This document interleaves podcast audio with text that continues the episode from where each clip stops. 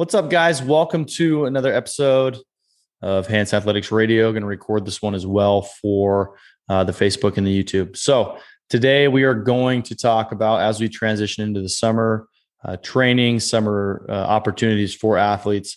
We're going to talk about um, conditioning tests, um, training protocols, how to how to kind of uh, approach one for your team, and kind of cover where you might be going wrong. So, um, first off, we want to talk about the SAID principle for the coaches out there listening, the parents out there listening that are in charge of this.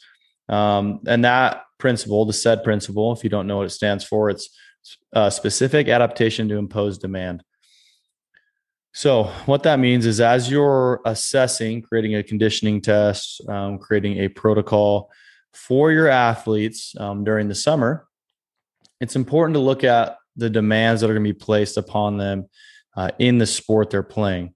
So this is going to do a couple of things. It's going to potentially change the way you approach how you train them, but also uh, there may be different tests or different needs for the players based on position.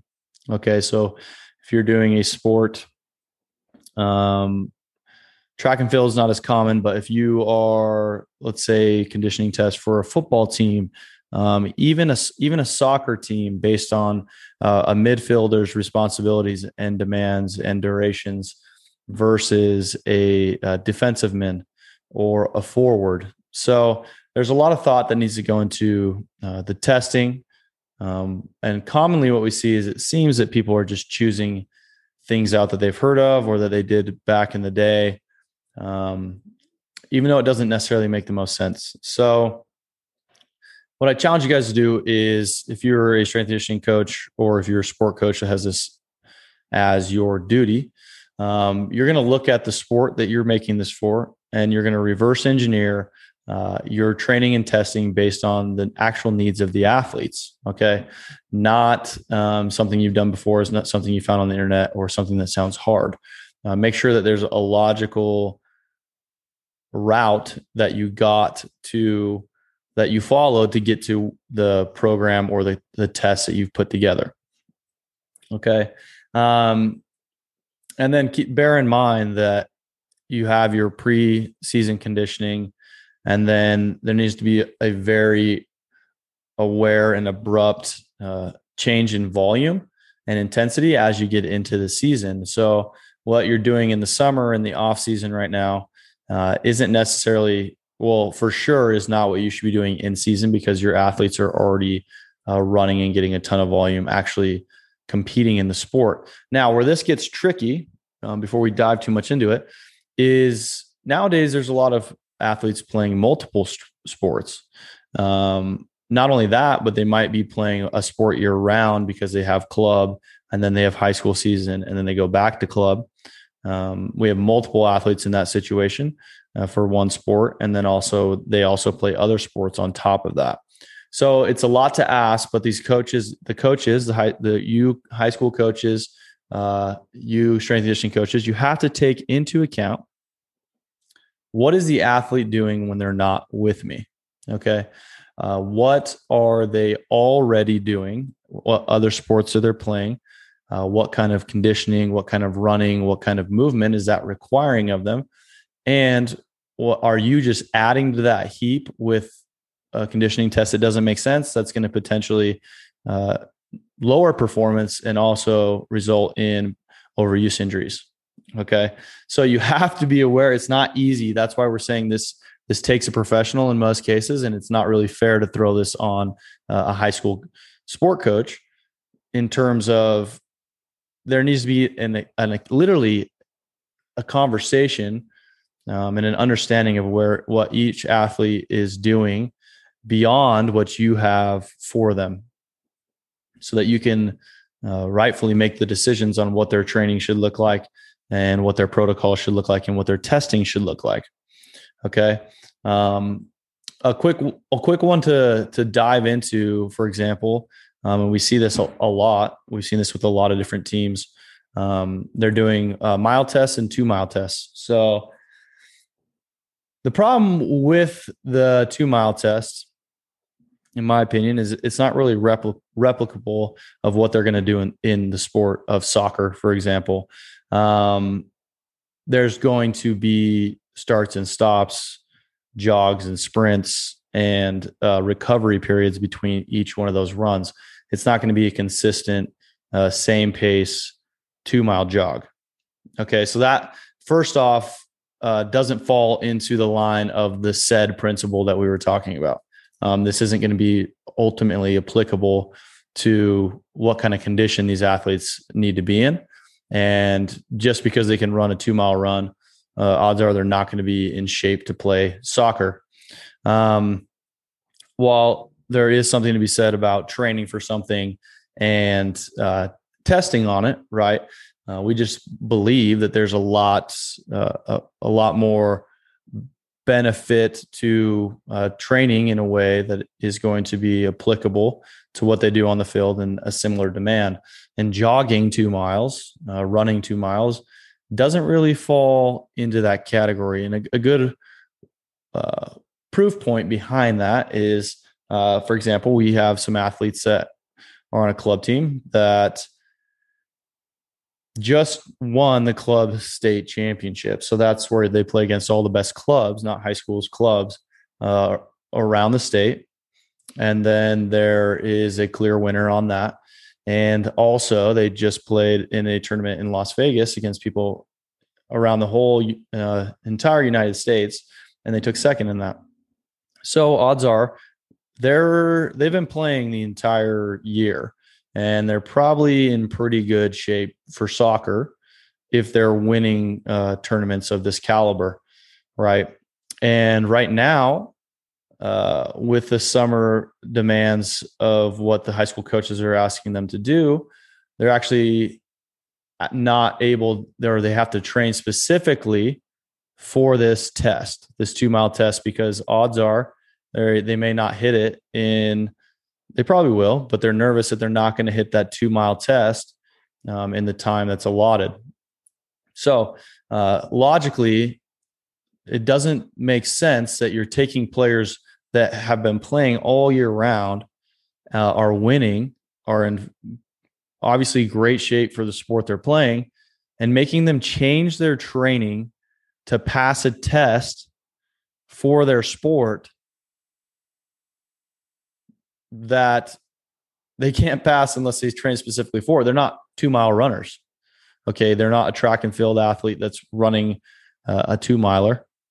And that's their ultimate uh, performance, right? So their performance is on the soccer field. So if you're athletes that have been playing all year round, they're obviously in shape for soccer, have to change their training or add extra in to pass a test that test is not applicable to what you're doing at all. And really just adds to the mileage they're getting because you're they're still practicing they're playing club and they're getting ready for high school. So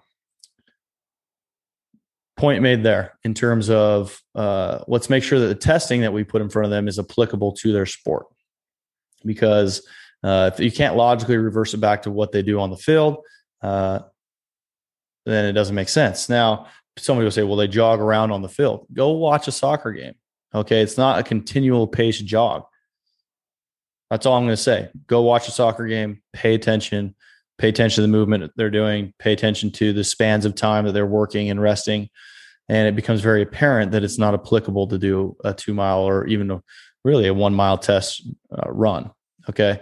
Um, it's just an easy thing to put out there. Um, number two, you need to look at the level of your athletes. So there's going to be a wide array in high school sports of athletes. You're going to have people, like I said, they've been playing all year round on a club, and you're going to have people that are just showing up to play. They even might even just play that one sport. They haven't done anything all year, and now they're just showing up to start the soccer season and the summer training. Okay. So as much as we hate to split athletes up in society today. That needs to happen because you have athletes that are highly conditioned and highly trained, and you have athletes that are not. So pairing them together is going to be a disservice for both groups.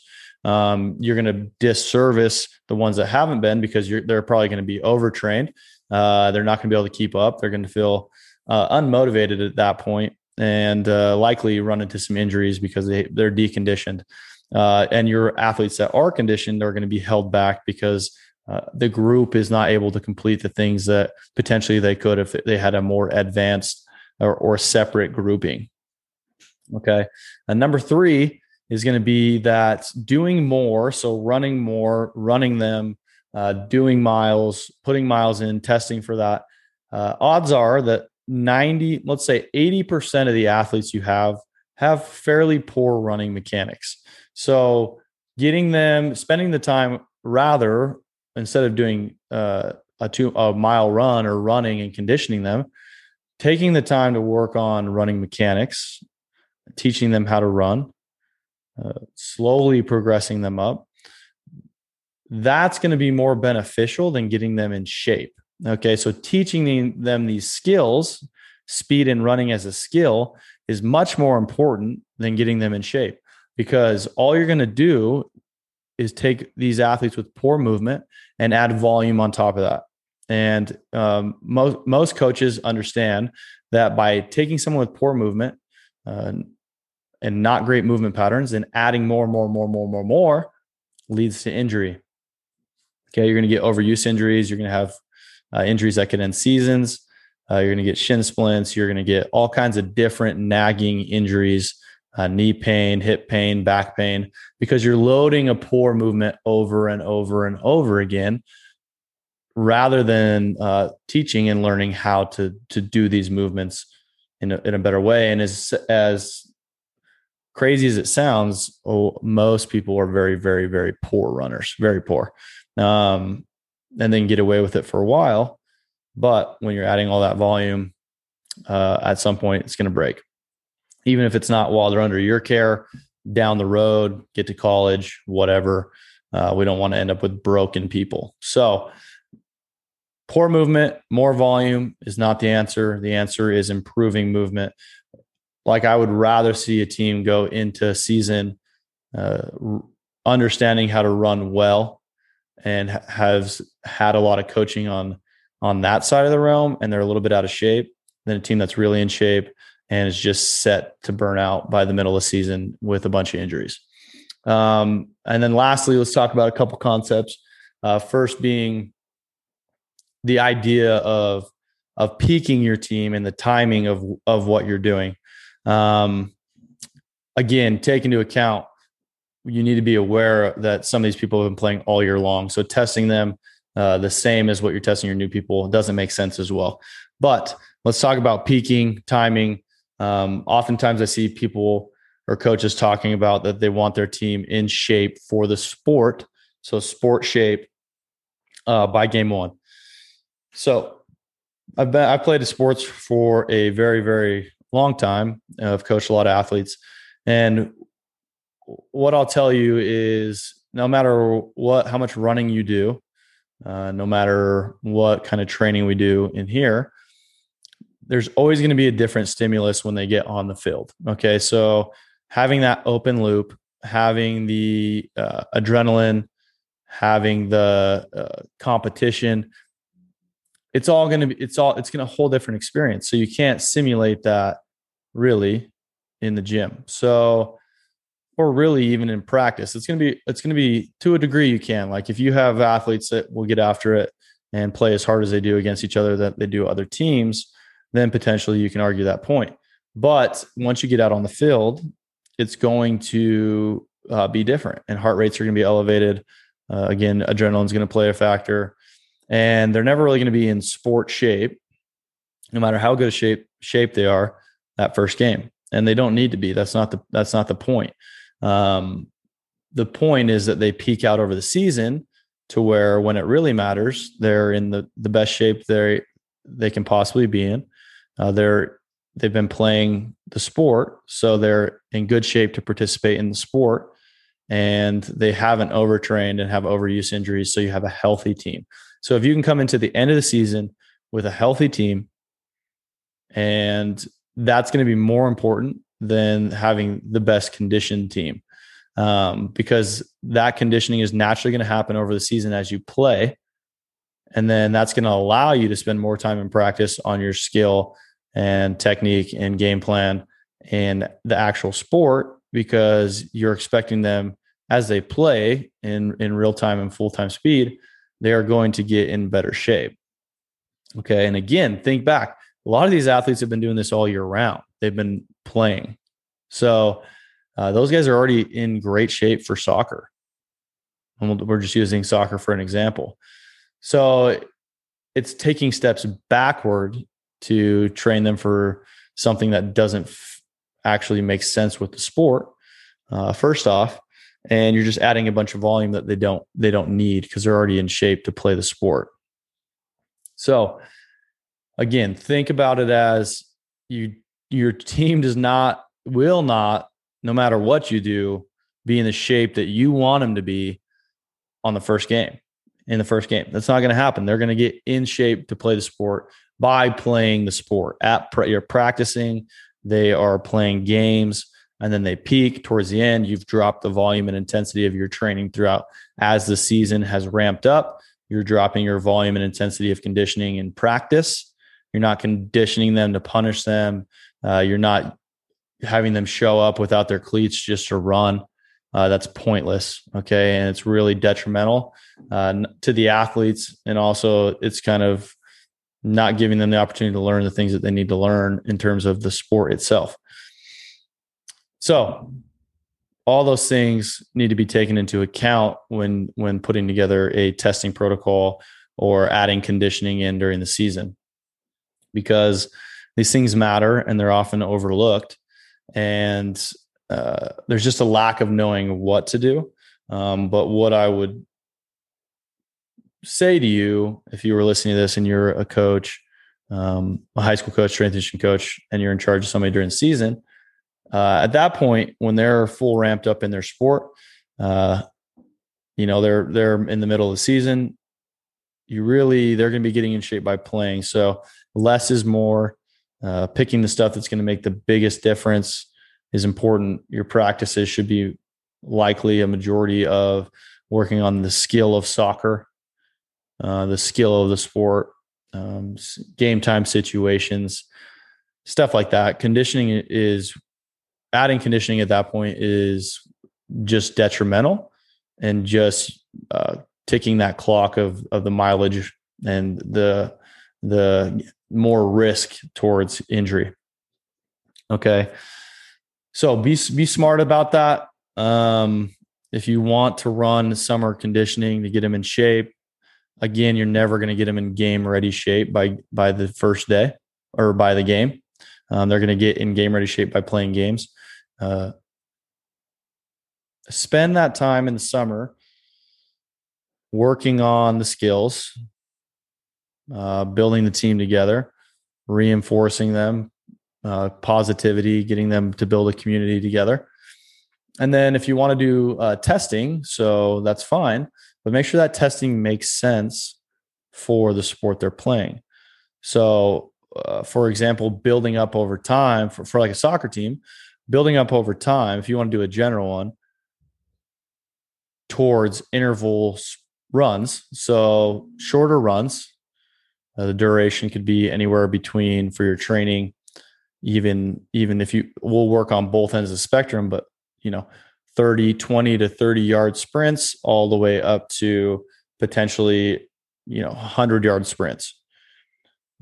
Over time, you, you give them a longer rest ratio. So you you started out let's say with we're going to run a five 50 meter sprints 50 yard sprints and we are going to rest a four to one ratio. So whatever time it takes them to run that first run or whatever time cap you give them you're going to let them rest four times out okay? And then throughout the summer you're going to build that you're going to take the the rest down. And as the rest goes down, you know that their conditioning and ability to recover is getting better, which is going to be important in soccer. So the ability to to sprint, make a play, steal the ball, drive the ball, pass it, shoot, whatever. The faster that they can get their heart rate back down and recovered between those attempts, the more conditioned they are and the ability they have to uh, re- make repeatable great efforts uh, on the field. So at least testing in a protocol, testing in that way is going to provide you with better results. Uh, athletes that uh, look better on the field, they're going to be more conditioned to actually play the sport of soccer. And it's a good way to test them. So you can just drop the rest times. you you can play with different intervals or different distances. So if we're doing more of a speed development acceleration, then you're going to be shorter, shorter sprints, 20 to 40, 50 yards and you're going to give them unlimited rest because we're going to practice running fast. Okay. We're not going to practice. What really irks me is when people don't give the rest periods. Okay. So cool. You made them do a 40 yard sprint. Maybe the first one was fast, but now they only rested 20 seconds. They're not going to be able to give you 100% effort. And in turn, they're not going to learn how to run or get faster because they're not they're not giving 100% effort because there's all the battery is only so full. So you have to let them re- recharge as much as possible. Um, a good way to, to do that, if you really want to dive into it and know when enough is enough, is uh, keep time, keep time of um, their sprints and what they're completing them in. And once they fall off a certain range, so have a predetermined range of, okay, once let's say your best sprint was 10 seconds. Once you are unable to complete it in 14 seconds, uh, you're done. Okay. So once they've fallen off so much, you know that they're not able to give a full effort and then you're not really training speed anymore. You're just you're just running them into the ground. Okay. Which maybe there's days for that. Uh, if you if you think that that's what's going to cause mental toughness, um, it's a little old school and not really what we believe in. But if if that's what you you want mental toughness, um, there might be some days that you could do that. Okay.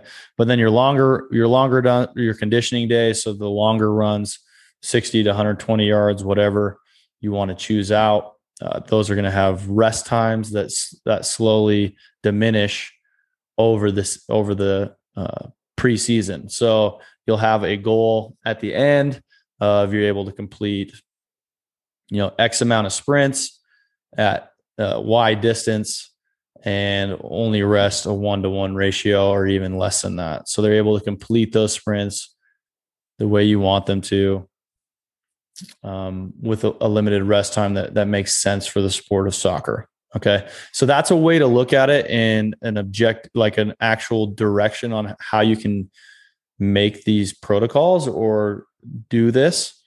Um, and that would be more beneficial than what we see a lot of and uh, I just want to share this information with you guys so you can you can make those decisions. What's been cool is uh, we've had a lot of teams offload uh, their strength conditioning to us for the summer, which is really awesome. I think if you have you're listening in, in your area, you have a local professional you trust that that can do that. Definitely do that. Hire a professional. Okay. Um, but again, be aware that their job um, when they show up on of day one of the game, um, don't expect your athletes to be in like it's it's going to be taxing. It's going to be hard. Uh, they're not going to be in perfect condition to play the sport because they get that conditioning from playing the sport, and you would probably be uh, peaking way too early if they came into the first game and had no problem with it and were in the best shape of their life because by the end of the season, they're going to be run down. And odds are you're going to have some injuries creep up. Uh, performance can be down. They might, they probably would maybe there's, I've seen it a ton where teams play the best at the beginning of the season, they fall apart at the end. Okay. That's, this is, this is a factor in that. Okay. There's a lot of other things that can play into that, but this is a factor in that. So it's worth talking about if you're really trying to maximize your team your do your job, like really get after your job as a coach. These are these are some things that you can think about uh, to kind of push you in the right direction. Okay, so if any of you guys have questions, feel free to send them over. Uh, connect with us on any platform by the name of Hansen Athletics, and uh, shoot questions over. Share this with your friends. Um, subscribe to the podcast. Subscribe to the YouTube. I appreciate you guys. Have a great day hopefully again that gives you some objective feedback on how you can attack this rather than just telling you you're doing it wrong and uh, Thank you for the continued support. Have a good one, guys.